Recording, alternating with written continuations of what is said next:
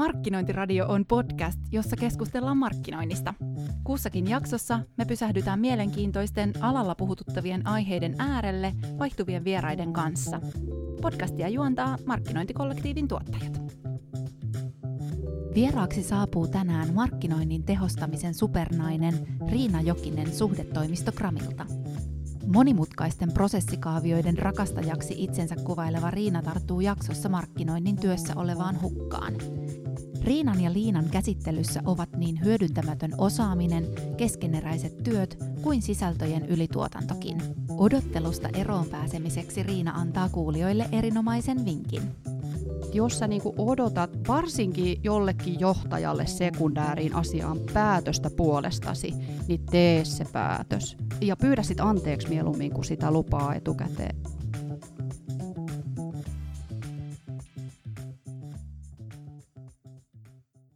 Tervetuloa Markkinointiradioon.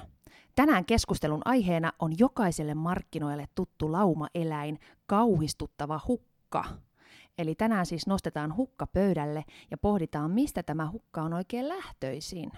Keskustelussa mukana on kollektiivin puolta minä, Roposen Liina, ja vieraaksi mä oon saanut aivan ihanan suhdetoimisto Gramin toimitusjohtajan Riina Jokisen. Lämpimästi tervetuloa Riina. Kiitos, mukava olla täällä. Sä toimit tosiaan suhdetoimisto Gramin toimitusjohtajana, ja sun erityisalaa on kehittää matalan hukan markkinoinnin ja myynnin pipelineja – tänään mä ajattelinkin, että voidaan käyttää tämä podcast tämmöisenä markkinoinnin hukkaklinikkana. Sä saat olla meidän työpöydän konmarittaja, eli poistaa kaikki hukat sieltä. Mutta aloitetaan, eli miksi markkinoijat kohtaa jatkuvasti hukattua aikaa, hukattuja resursseja, hukattua tehokkuutta? Mistä kaikki se kiire syntyy ja hukka syntyy? No toi on hyvä kysymys ja Ää, nyt mä en lupaa tänään poistaa sitä hukkaa, mutta mä autan tunnistaa, että sitä voitaisiin alkaa poistaa. Mm. Ja tota, mä sanoisin näin, että hukkaa on kaikissa töissä ja kaikkialla maailmassa, mutta markkinoinnissa siihen ei ole kiinnitetty vielä riittävästi huomiota. Ja markkinoinnin fokus on enemmänkin vaikuttavuuden kuin tehokkuuden mittaamisessa. Ja tota, semmoinen niin kuin tuloskeskeisyys ajaa siihen, että sillä reitillä ei ole välttämättömästi niin paljon väliä. Eli sinne eksyy sitä hukkaa sinne tekemiseen aika paljon. Kyllä, itse ainakin, ainakin tunnistan, että omat reittini ovat välillä, eivät ehkä se suorin reitti, vaan jos navigaattorista katsoo, niin siellä mennään aikamoisia kiermuroita ja sivukujia. Se on just näin. Ja siis Gartner on tutkinut tätä globaalisti, ja 76 prosenttia yrityksistä todentaa sen, että ei pystytä samanaikaisesti sitä vaikuttavuutta, eli tuloksellisuutta ja tehokkuutta käsittelemään tai mittaamaan, tai niitä molempia ikään kuin optimoimaan. Eli tämä on sillä ongelma. Hyvät tulokset on hyvä asia, mutta ehkä sinne pääsisi vähän vähemmällä työllä. Lähdetään taltuttamaan näitä hukkia. Tosiaan näille hukille niin on monta eri ilmentymää, ja tässä ollaan nostamassa pöydälle kahdeksan erilaista hukkaa. Yes. Äh, mikä on nyt sun listalla ensimmäisenä? Mitä lähdetään nyt siivoamaan? Ennen kuin mennään hukkiin, mä ihan vähän haluan määritellä sitä tehokkuuden sanaa. Joo, mut, mut, hyvä. Mutta mä, mä nostan sieltä ihan ekana hukkana varmastikin hyödyntämättömän osaamisen. Se tulee listan kärkeen. Mutta ihan eka pitää niinku vähän perata sitä, että, että mitä se tehokkuus ylipäätään on. Se on vähän semmoinen niinku iso sana. Uh, niin mä ajattelen niin, että, että kun äsken puhuin siitä, että ne tulokset on toki tärkeitä ja me mitataan sitä markkinoinnin vaikuttavuutta, niin meillä on myöskin kaikissa toimenpiteissä, kaikissa tekemisissä tietyt läpimenoajat, ja ni- niihin käytetään tiettyjä resursseja, eli ihmisten työtä mm. ja rahaa. Niin mun mielestä on, on tärkeää, että kiinnitettäisiin huomiota siihen läpimenoon, ja sen ympärillä tietysti myös siihen ihmiseen, joka tekee sitä työtä. Eli niin kuin hirveästi puristamalla voidaan saada se hyvä tulos mutta entä jos ei tarvitsisi puristaa niin lujaa, niin tavallaan sen Kyllä. tehokkuuden ympärillä puhutaan nyt hukasta. Ja tota, se ei ole pelkästään sitä, että poistetaan jotain tiettyjä asioita, prosessin osia tai työvaiheita. Se on myöskin sujuvaa yhteistyötä ja erilaisia tämmöisiä vähän niin kuin pehmeämpiä asioita, mistä sitä hukkaa syntyy. Mutta kysyit, että mikä on eka hukka. niin tota, sehän on siis roin vastakohta ja, ja susikoira on sitten siellä toisessa ääripäässä, niin mä lähtisin liikkeelle hyödyntämättömästä osaamisesta ja, ja tota, tämä voi ilmentyä monellakin tapaa, mutta esimerkiksi niin, että ei tiedetä millaista osaamista ylipäätään on käytettävissä joko talon sisällä, mm. in-house-asiantuntijoita, hyvin yleisesti ei tiedetä, minkälaista osaamista meidän omassa markkinoinnissa on. Tai sitten esimerkiksi niin, että nähdään hirveästi vaivaa tehdä joku asia, mutta kumppanilla olisi ollut siihen valmis ratkaisu. Kyllä, aletaan tekemään, tekemään itse, vaikka itse asiassa oltaisiin säästetty aikaa ja rahaa, että oltaisiin otettu se valmis osaaminen jostain muualta. Yes, just näin. Se on, se on, se on semmoinen mun mielestä mm, ja haluan korostaa sitä markkinoinnin omaa osaamista siellä yritysten omissa organisaatioissa. että sieltä löytyy aika paljon niin kuin poveria, kun sitä osataan vaan hyödyntää. Et me, me ulkopuoliset konsultit ei olla aina parhaita. Ihanasti sanottu. No mikä olisi sitten toinen hukka listalla? Joo, no sitten siellä on kiinnostava teollisuudessa, kun puhutaan hukasta ja, ja mudasta, niin, niin tätä esiintyy tietysti luonteva, mitä on helpompi ymmärtää, mutta se on tämmöinen niin keskeneräisten töiden varastot, eli keskeneräisyys. Ja tähän on niin kuin henkisen kuorman kannalta yksi oleellisimmista hukista. Mitä useampi keskeneräinen tehtävä työpöydällä on, niin sitä epätodennäköisemmin siinä niin kuin puurossa valmistuu yksikään hyvin, tai se ainakin vaikuttaa negatiivisesti niihin valmistuviin töihin. Ja, ja tota, yksi hyvä esimerkki tästä on vaikkapa sisältökalenteri, eli tämmöinen editorial plan, joka on täynnä yhtä tärkeitä ja yhtä kiireellisiä mm. aiheita. Ja sitten me nähdään paljon sitä, että siellä editorial planissa on hyvin niin kuin esimerkiksi tägitetty niitä aiheita ja siellä on, siellä on tunnistettu ää, sisällöntuotannon vaiheita, niin sitten meillä on sellainen yksi yleinen vaihe nimeltään Holdissa. Ja se on niin kuin ihan mahtava sammio kaiken näköisille aiheille, johon mun keksimäni hahmo Matti ei koskaan ehdi kommentoimaan ja Matilla menee niin kuin ohi se hänen asiantuntijavuoronsa, ja sitten ehkä se kiireellisyyskin siitä happanee. Täytyy myöntää, nyt, nyt alkaa hävettämään, miten moni työvaihe itselläni on.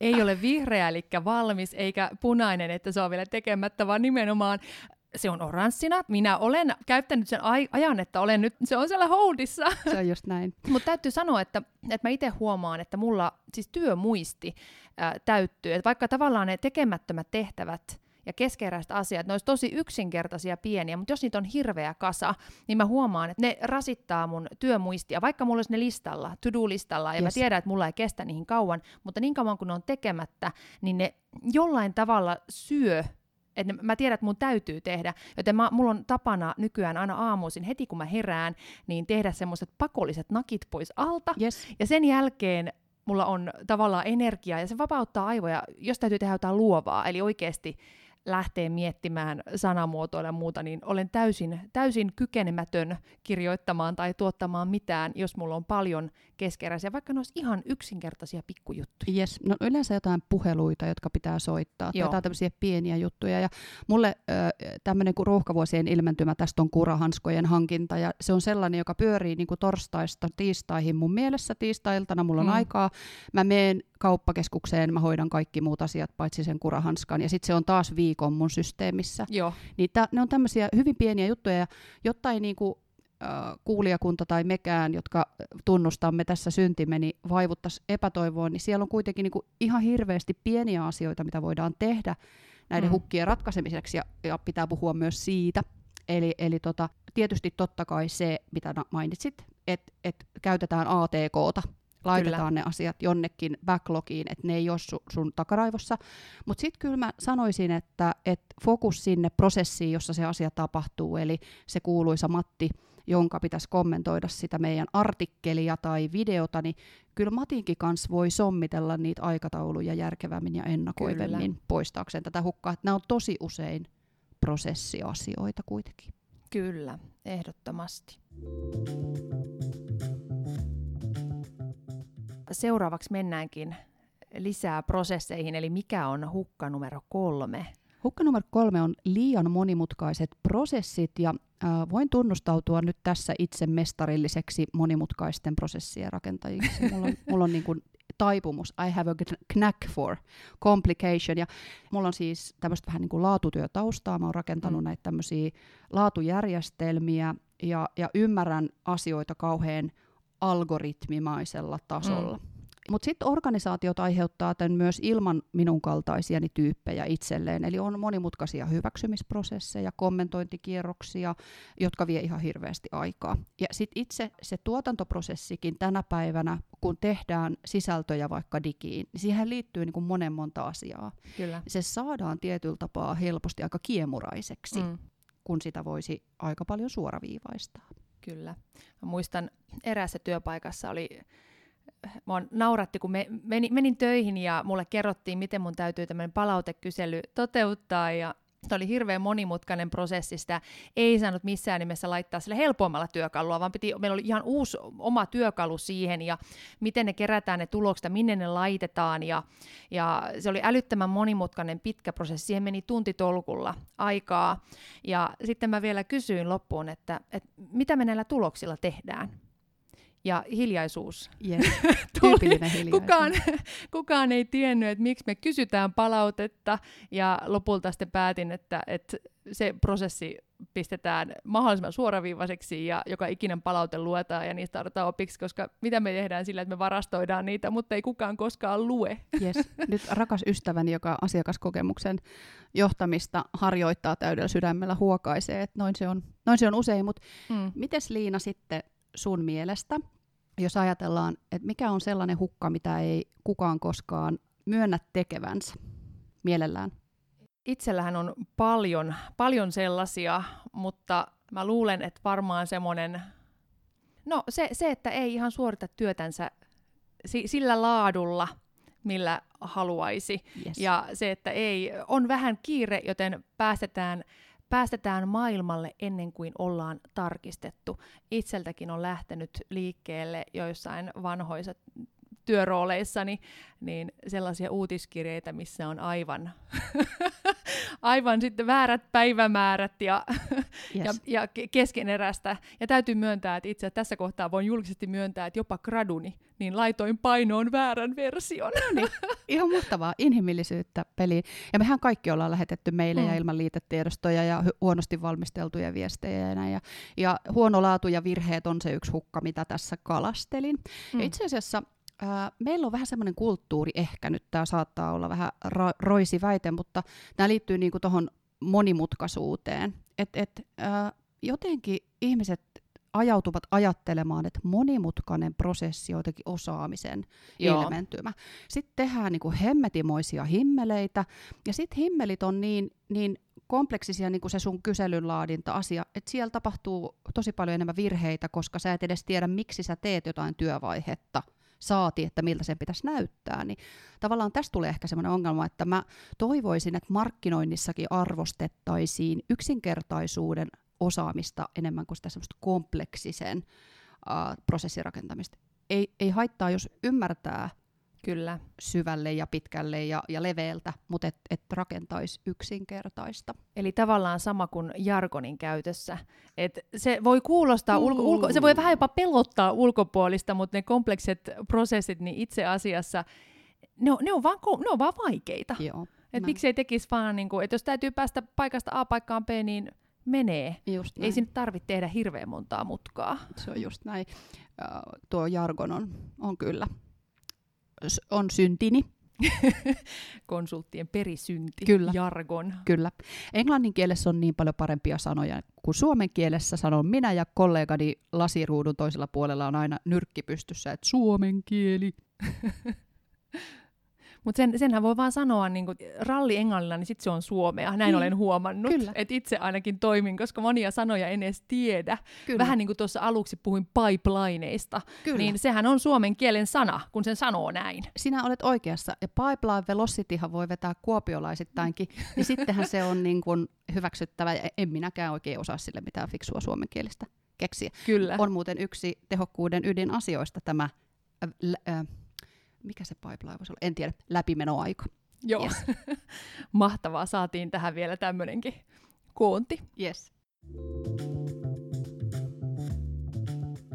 Mikä olisi sitten seuraava hukka, mitä lähdetään ratkomaan? Joo, sitten tulee ehkä sellainen kaikista yleisin, yleisin hukka, ja tuolla jo aikaisemminkin, kun siitä tuduulista asiaa ää, mietit, niin, niin tietysti meillä on työssä paljon niin kuin tiedon hallintaa tänä päivänä. Me kaikki tiedetään, että, että ikisessä organisaatiossa, varsinkin markkinointiorganisaatiossa, niin, niin kaikki tiedostothan on nimetty oikein samalla tavalla ja tallennettu oikeisiin paikkoihin ja pilvipalvelut on helposti käytettävissä ja kaikki niin kuin toimii. Not, niin äh, tämmöinen niin kuin metatyö, joka, äh, joka on ikään kuin työtä työstä, eli me kutsutaan sitä harhailuksi, on todella suuri hukka. Me etsitään tietoa, me haetaan oikeaa päätöksentekijää, sitä oikeaa osaamista, jos, jos palataan siihen ekaan hukkaan. Sisältötyössä harhailu tyypillisesti on vaikka sitä, että tehdään niin kuin, erillään raakatekstiä ja, ja niin kuin metaa ja digikanavan julkaisuun liittyviä asioita, tehdään hupsista keikkaa viime tipassa yhtäkkiä käännöksiä, Eli siellä on niin kuin paljon tämmöistä tietyllä tavalla niin kuin vaiheiden välillä harhailua myöskin. Itse tunnistan, tunnistan paljon metatyötä, mitä omassa työssäni edelleen teen. Joka päivä teen. Tänään olen tehnyt. Et se, että lähtee hakemaan, laittaa jotain faileja jonnekin, äh, Slackiin laitan jotain, mutta sitten seuraavan laitankin, jatkankin, jatkan keskustelua sähköpostin puolella, yes. jonka jälkeen WhatsAppaan jonkun kuvatiedoston, ja sitten menen, että nyt hei, nyt siirrytään viralliseen ja lähdetään sinne meidän niin kuin, suunnittelutyökaluun, mikä olisi var- varmastikin ehkä se paikka, minne voisi laittaa, mutta se on se on, voin, voin myöntää, että siitä on varmasti kollegoiden vaikea lähteä hakemaan kokonaiskuvaa, mutta, mutta myös itse huomaan sen, että että semmoista paljon tulee semmoista ihan vaan tiedon etsimistä. Joo. Että täytyy saada joku yksi juttu, mutta mistä mä nyt löydän sen? Just näin. Ihan semmoinen haahuilukin, tietämätön haahuiluhan on ihan tavallista. Tavallaan ei hmm. tiedä mihin tarttua, koska ei ole palapeli kasassa. Että kyllä me kaikki tehdään sitä. Sitä voisi niinku radikaalisti vähentää suunnittelemalla sitä työtä. Ja siihen on erilaisia keinoja tietysti eri prosesseissa. Ja toi, mitä sä äsken kuvasit ja millä itsekin aloitin, on tavallaan tästä digitaalista harhailua, Joo. minkä parissa ihmiset viettää joidenkin tutkimusten mukaan 60 prosenttia työajastaan, mikä on aika hurja luku. Se, se on aivan valtava luku, mutta ei, ei sillä paljon myös harhailen töihin liittymättömillä yes. sivustoilla ja somealustoilla, mitkä jollain tavalla mukamas liittyy töihin, että käy vaikka linkkarista katsomassa jotain ja sitten sinne vähän ehkä äh, uppoutuu. Kyllä. Matkallensa. Se algoritmi on rakennettu älykkäästi niin, Kyllä. että uppoudut. Kyllä vaan. Katsotaan, että jatkuuko työni enää tämän jälkeen, kun tässä lyö pöytään tunnustukset. Mutta lähdetään jatkamaan hukkien parissa, niin Joo. päästään vielä syvemmälle syöreihin tunnustamaan näitä meidän Joo. omia hukkia. Muutama uh, hukka on vielä jäljellä. Me on tosissaan työssämme tiimin kanssa näitä kahdeksan tunnistettu ja mielellään kuulen, jos jollakulla löytyy näihin lisäyksiä tai vastaväitteitä. Sitten on semmoinen hukka, joka on pilkuviilaajien rakastama harrastus, eli yliprosessointi. Eli sellainen viilaaminen, hienosääntö, tyypillisesti esimerkiksi tekstin kuvan kanssa. Jokaisella on mielipide markkinointiin punaiseen, siniseen, pilkun paikkaan, ja, ja tämä on niinku semmoinen, mikä on myös organisaatiosyöpä. Kyllä. Eli sitä prosessointia voi tapahtua jopa niin, että, että kolme ihmistä tekee sitä e, eri aikaan, eri paikoissa ja eri viilauksia. Kyllä. Toinen vaihtaa ensimmäisen sanan ja seuraava tulee ja vaihtaa sen saman sanan takaisin ja sen jälkeen yes. tulee kolmas, joka laittaa sinne jotain aivan yes. villiä ehdotusta. Yes. Ja se vastuullinen koko ajan henkilö on kulmakarvat pystyssä, koska on ihan niin kuin järjetön työmäärä saada selkoa, että mikä nyt olisi. Kyllä. Mutta siinä, mut siinä on varmasti varsinkin se, että kun haetaan tehokkuutta, niin myös se, että täytyy sietää sitä, en puhu huonosta laadusta, mikä on ehdottomasti hukka. Joo. Se on ihan täy, täysin niin kuin hukka, mutta se, että täytyy sietää myös sitä, että on makuasioita ja, ja se, että ei ole olemassa sitä täydellisyyttä. Että se, että jos lähtee viilaamaan vaikka jotain somepostausta mm. aivan loppuun asti. Sä käytät siihen kolme päivää, mm. että sä mietit yhtä postausta ja sitten sä laitat sen maailmalle ja sitten tulee se yksi peukalon kuva sinne. Niin oliko se nyt järkevästi käytettyä Sepä se. aikaa? Että itse kyllä tiedän sen, että se, se ärsyttää enemmän, enemmän itseäni kuin se, että, että jonnekin päätyy joku kirjoitusvirhe. Sepä se, ja, ja niin kuin liikaviilaaminen ja huono laatu, jos laitetaan tietyllä tavalla rinnakkain, niin se viilaaminen ei välttämättä ö, yhtään paranna sitä mm. lopputulosta. Eli, eli monesti tietyllä tavalla spontaanimpi tuotos voisi olla parempi varsinkin kun puhutaan somesta, en mene sinne, siihen on parempia asiantuntijoita. Sitten jos ajatellaan sitä, että, että ylipäätään ää, niin kuin tuotetaan paljon asioita, niin kuin yleensä mm. markkinoinnissa mm, tehdään, kyllä. niin sitten jos vielä ne paljon asioita tehdään niin kuin järjettömällä prosessilla ja kaikki viilataan kymmenen kertaa, niin kaikki tietää, minkälainen kuorma se on. Kyllä. Ja se virhe, virheen mahdollisuus, niin kuin tahaton huono laatu, sen, sen riski lisääntyy tietysti paljon sitä Kyllä. kautta. Kyllä. Sitten siellä olisi yksi sellainen, mitä kohtaan kana todella paljon, kun tapaan markkinoinnin ja myynnin edustajia, ammattilaisia. Siellä olisi odottelu. Oletko koskaan joutunut odottelemaan päätöstä tai budjettia tai lupaa tai kommenttia? Mä luulen, että tällä, tällä hetkellä joka ikinen kuuntelijalinjoilla nyökyttelee, koska sehän, ja sehän, siis sehän saa oikeasti, siis, sehän raivostuttaakin, koska tietää, että monesti tälläkin hetkellä odottelen. Yes. Odottelen sähköpostilla vastauksia, Yes. ja niin kauan kunnes ne tulee, niin mä oon pattitilanteessa, enkä voi mennä eteenpäin. Se Mutta on se on ihan näin. varmasti, mä uskon, että on kaikkien inhokkihukka. Ja sitä ihan varmasti tulee tosi paljon. Olisi ihan valmis, valmis lähteen tekemään, mutta odotellaan sitä, että tulee se, se vihreä valo, että ole hyvä. Yes. Ja mä oon tota, ihan pikkusen anarkisti tässä, ää, tai ylipäätään muutenkin kapinallismielinen. Mä uskon, että markkinoinnissa on paljon semmoista odottamista, jota tehdään siksi, että ei olla itse valmiita tekemään riskipäätöstä. Ja, ja mä, mä niinku kehottaisin semmoisiin rohkeisiin ratkaisuihin, ja joskus miettinyt tätä ihan privaattielämän kontekstissa niin, että jos olisin, ja kun yleensä olen auton ratissa odottamassa, että muu perhe suoriutuu autoon, jos oltaisiin lähö, lähdössä vaikka viikonlopuksi jonnekin mm. mökille, ja tota, istun siinä ja odotan heitä, ja en odotteliskaan, vaan lähtisin vaan. Ja viettäisin yksin rauhassa mukavan viikonlopun jossain mökillä, ja ne huomaisivat, että hitto, että, että sehän lähti. Että ensi kerralla mä veikkaan, että ne oppis tulemaan siihen kyytiin ajoissa. Niin sama tavallaan työelämässä, että, että jos sä niinku odotat ää, varsinkin jollekin johtajalle sekundääriin asiaan päätöstä puolestasi, Kyllä. niin tee se päätös. Ja pyydä sit anteeksi mieluummin kuin sitä lupaa etukäteen. Tämä olisi niinku monelle oikotie sen odottelun poistamiseen, että on, on niinku valtaa, on myös rohkeutta, jos ei ole sitä valtaa tehdä näitä asioita. Se tietysti vaatii tarkat prioriteetit, Kyllä. mitä voidaan ja mitä ollaan ylipäätään tekemässä, mutta se on edellytys kaikelle tehokkuudelle tietysti. Ja täytyy sanoa, että monesti se odottelu, niin se tappaa sen momentumin siitä. Joo. Eli se, että jos sulla on joku, joku juttu, niin se on monesti se on ajasta kiinni. Joo. Et se, se ei nyt toimi, jos mä lähden tekemään, ke- kehittelemään tota, meidän yrityksen kanssa happy, happy biisiin tanssia, niin se meni viisi vuotta sitten, vai onko sitä nyt kymmenen vuotta? Voi...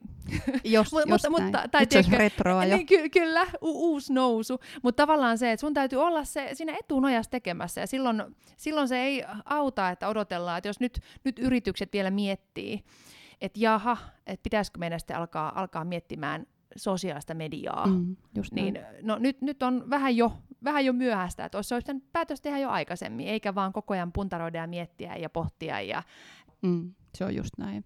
Ja sitten toisaalta rohkeeta sellaista rajaamista, kun tekee, niin sitten on vähemmän sitä sellaista epävarmaa mää- maaperää, missä päätöksiä Kyllä. pitää tehdä. Että sitten ne tehdään tavallaan sillä ydinalueella. Ja tota, ää, tuo on hyvä esimerkki tuo esimerkiksi tuo some-asia vaikkapa B2B-perinteisissä yrityksissä.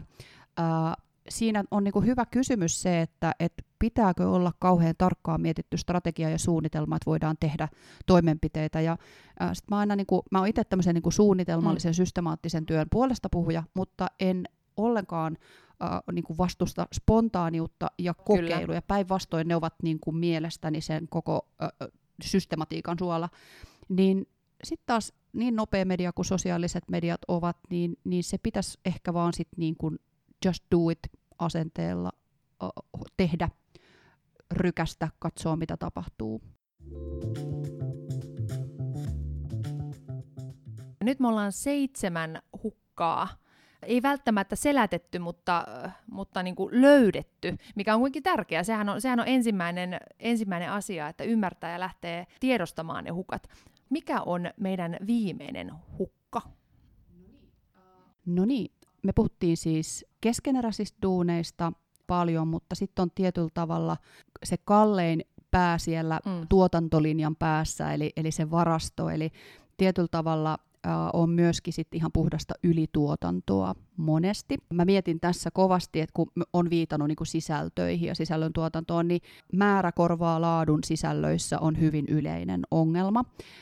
Mä tiedän myös paljon semmoisia organisaatioita, joissa saadaan ne sisällöt ikään kuin maaliin, mutta niitä tehdään hirveästi, eikä niillä oikein ole paikkaa tai ei oikein tiedetä, miksi niitä on olemassa. Me on esimerkiksi viime aikoina auditoitu laajoja sisältömassoja mm. yhdessä kumppaneiden kanssa ja, ja tietyllä tavalla nähty se valtava määrä työtä, mikä on valunut hukkaan. Ei siksi, että ne sisällöt olisi jotenkin huonoja, mutta niitä ei ole niinku käytössä. Ne ei ole oikeasti, ne on vaan ikään kuin Joo. uutisvirrassa painuneet unholaan.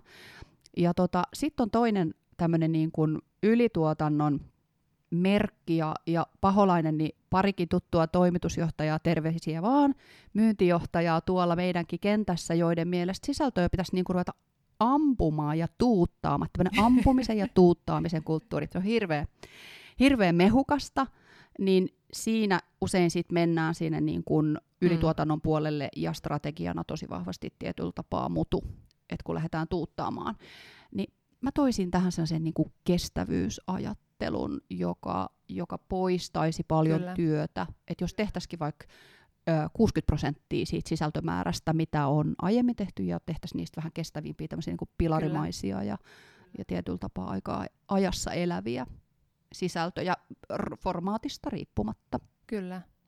Se kuuluu. Mä luulen, että aika, aika moni allekirjoittaa tuon. On kovat paineet, annetaan vaan määrä että mitä täytyy, eikä oikeastaan puhuta sitä tavoitteesta, Joo. että mitä halutaan saavuttaa, mitä, mitä tietoa välittää kenelle, vaan enemmänkin, että hei, sun täytyy nyt kirjoittaa 17 blogipostausta. Yes, halutaan niin kun saada jotain ulos. Mm. Mä aikoinaan äh, kirjoitin blogia aktiivisesti, ja mulla oli paljon sanottavaa, ja sitten kollegani Outi Vainion kulma Immonen rykäisi minulle sisältösuunnitelman. Mm. Lakkasin kirjoittamasta.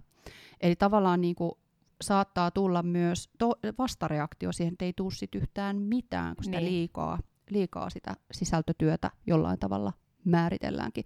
Et tässä pitää löytää sellainen hyvä balanssi Kyllä. sen suhteen myöskin. Mutta ylituotannon vaara on iso kustannus yrityksille sekä työnä että, että maksettuna työnä. Kyllä, ja minne sen kaiken sisällön sitten laittaa? Sepä se. Että se, että käsketään tuuttaamaan, mutta minne? Minne? No tietysti sähköpostilla Excelistä vedetyille listoille, eikö niin? Koska jokainen nauttii niistä uutiskirjeistä, mitä tulee kahden tunnin välein. Kyllä. Le- suosikkini on uutiskirjeet, joiden otsikko on ö, syksyn uutiskirje. Mä it, itse tykkään enemmän siitä, kun on uutiskirje 45. Hei, se on, jo, se on vielä, että se on vielä informatiivisempi. Ai, että tiedetään se kokonaismäärä, niin se on oma. Minut on pudotettu jo niiden listoilta. Mä en ole saanut sellaista pitkään aikaa, mutta ymmärrän 45 kautta 47, niin voi jo huokasta helpotuksesta, että kohtaa loppuu. Me ollaan nyt käyty läpi kahdeksan Joo. hukkaa. Joo. Ja toivottavasti nyt kaikki alkaa tunnistamaan näitä työpöydällänsä. Ainakin itse, itsellä on aika monta semmoista pientä viiltoa tuntunut tuolla nahan alla ja aion, aion lähteä tarkastelemaan omaa tekemistäni. Mutta miten me nyt lähdetään tästä liikkeelle? Nyt kun saat tässä niin podcast-vieraana, niin nyt saat olla tämmöinen tohtori Riina ja Joo. kerro meille, anna meille lääkettä. Dr. Phil. Tota, nyt sun kysymys varmaankin kuuluu, että kun näitä hukkia on, niin miten niitä voisi poistaa. Mm. Ja, ja tota, on tietyllä tapaa hyväksyttävä se, että sitä hukkaa on aina jonkin verran. Ja, ja myöskin voisin ajatella näin, että lähtisi mm, inkrementaalisia muutoksia hakemaan sen oman työpöydän kautta, mutta ihan primääri asia, ensimmäinen asia on siis priorisointi, joka on suurin hukan poistaja. ylipäätänsäkin jätetään asioita paljon tekemättä. Ja, ää, mä olin keväällä teidän vieraana aamukahveilla, jossa puhuttiin tästä priorisoinnista ja siellä niin kuin yleisössä kolahteli kovasti se ajatus siitä, että priorisointi on sitä, että jätetään asioita tekemättä ykkösjuttu hukan poistoon. Mutta sitten tavallaan ajatus siitä, että jos sulla on selkeät tavoitteet ja mittarit, niin sä miettisit, miten se matka niiden välissä kuljetaan. Mm. Eli mihin siinä keskitytään, mitä siellä tehdään, ja, ja kytkettäisiin tietyllä tavalla ne matkan vaiheet toisiinsa. Ja tämä tapahtuu tyypillisesti jonkinlaisen järjestelmän tai Excelin jonkun näkymän kautta. Ja kytkennällä mä tarkoitan sitä, että ne tavoitteet ja ne tietyt liiketoiminnan salkut, joita palvellaan, projektit, täskit, resurssit on kytketty toisiinsa. Eli nähdään, missä se työ kulkee. Ja tämä saattaa olla niin kuin monilla organisaatioilla tosi vaikea juttu. Tähän voi tarvita jonkun Trellon tai, tai muun järjestelmän sitten tueksi. Mä itse käytän Asanaa ja tota, pystytään siellä myöskin sit pienimuotoisesti automatisoimaan työvaiheet, mikä on tietysti sit jo vähän, vähän pidemmän tähtäimen juttu. Mutta priorisointi ja sitten kytkentä. Ja sitten kun nämä asiat on tietyllä tavalla workflow-työjonoja, niin sitten sieltä pystyy tunnistaa, että missä kohtaa se niin sanotusti lakaa. Eli, eli ö, vain työn näkyväksi tekeminen tekee, tekee hukan oikeasti näkyväksi, niin sieltä se sitten löytyy. Ajoittain on hyvä auditoida omia totuttuja prosesseja, eli kun tekin teette podcastia, siihen liittyy tiettyjä vaan työvaiheita, niin ajoittain on hyvä katsoa, että mikä meidän niin kuin suunnittelus voisi olla vähän liinimpää ja miten me se toteutus tehdään ja miten meidän jälkiduunit, mm. että missä me voidaan tavallaan säästää omaa aikaa tai muiden aikaa. Kyllä. minun aikaani, että teidän ei tarvinnut tässä säästää, se oli, se oli huipusti hoidettu. Ja tota, Mutta sitten korjaaminenhan on mm. uh, yksi kohta kerrallaan tyyppistä asiaa. Et tietysti voi lähteä tekemään sille, että jos havaitaan, että organisaatiossa on joku pullonkaula, vaikka hyväksymisprosessi tai joku, jota voidaan muuttaa, niin lähdetään isomminkin muuttaa prosessia. Kyllä. Lähdetään piirtää se auki tavallaan uudestaan. Et nämä on ne oikeastaan priorisointi, ää, näiden asioiden niin kuin kytkeminen jonoksi, sitten hukan tunnistaminen sieltä työjonoista ja sitten korjaamaan sitä kautta aivan mahtavaa, kiitos. Ja mä tiedän, että mä ainakin otan, otan näistä monta, monta vinkkiä itselle käyttöön ja nyt voin sanoa, että kun lähden kirjoittamaan tästä podcastista jonkinlaista som, somenostetta tai muuta, niin lupaan, että huono laatu, niin sen, sen hukan poistan. Yes. Ja, ja se, että se tulee tehtyä, eikä se vilkus siellä, siellä tota, keskeneräisten listalla, työlistalla keskeneräisissä, vaan se tehdään. Yes vuosi on vaihtumassa ja yleensä tehdään uuden vuoden lupaukset, mutta nyt tehdään hukkalupaukset. Yes. Ja tähän kannustetaan kyllä kaikki meidän äh, kuuntelijat myös mukaan. Eli lähdetään tekemään hukkalupaus. Mun hukkalupaus voisi olla se, että mä poistan sen huonon laadun ja tuuttaamisen ja lupaan, että tästä lähtien, kun minä postaan jotain, niin se on laadukasta, mutta sitä tulee vähemmän. Yes, loistavaa vähemmällä enemmän on lupauksesi juuri, siis. juuri näin. Hyvä. Siinä voisi olla mun favorite hashtag nyt tämän mm. hukkalupauksen ohelle.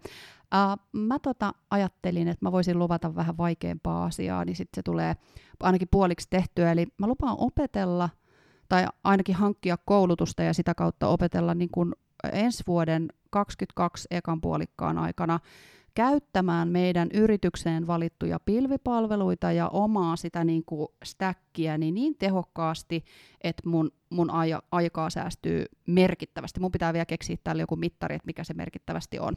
Joku tuntimäärä mun pitää sieltä saada nyt joka tapauksessa pois. Ja sit mä aion käyttää sen ajan ajatteluun.